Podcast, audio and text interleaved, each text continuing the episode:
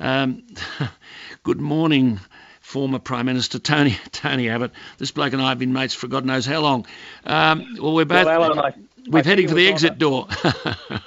well, yeah. Look, Alan, you've had a wonderful innings, uh, but it is uh, the end of an era.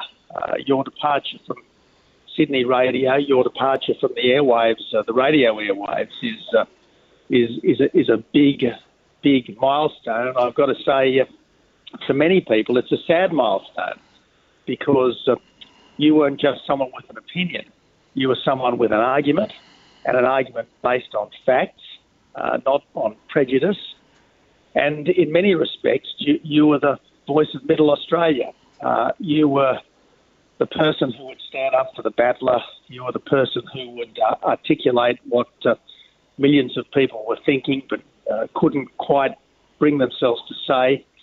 Uh, you've been incredibly gutsy over the years, and just recently you've been prepared to say, look, uh, uh, keeping us safe from coronavirus doesn't just mean locking us down, it means keeping the economy strong as well, because in the long run, um, there's no safety without economic strength.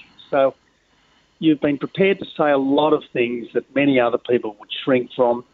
Uh, you've led debate. You haven't just followed it, and uh, this is a this is a big loss for radio. Thank and, you, Tony. Uh, certainly, uh, I feel it deeply this morning, and I think a lot of people do. Millions Thank of you. people will be thinking this is a significant day. Thank you, Tony. Appreciate your call.